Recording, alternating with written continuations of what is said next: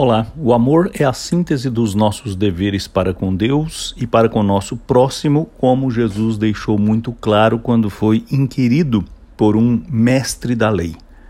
Este amor que deve marcar a nossa vida e identificar-nos como discípulos de Jesus Cristo é o que atesta a nossa relação com Deus.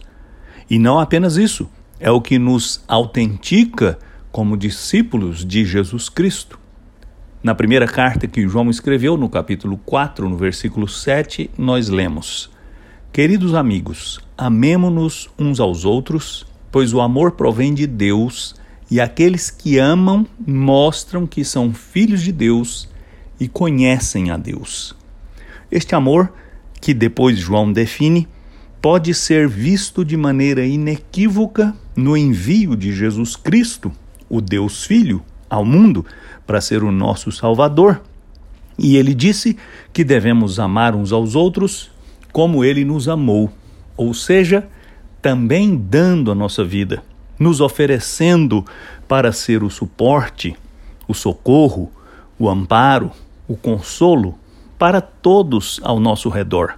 O amor com que demonstramos a nossa relação com Deus não é um discurso, ou uma frase de efeito, é uma escolha consciente acompanhada de decisões e atitudes práticas que demonstrem que, de fato, temos um relacionamento com Deus e queremos honrá-lo agindo como ele agiu para conosco, fazendo pelos outros o que Deus fez por nós. Como é bom sermos chamados para autenticar este relacionamento com Deus através do amor que temos uns pelos outros. Há muitos discursos acerca de como as pessoas amam a Deus, mas eles não são verdadeiros se não forem acompanhados de ações que evidenciem este discurso. Eu sou Agnaldo Faria, pastor da Igreja Presbiteriana da Moca em São Paulo. Vamos orar.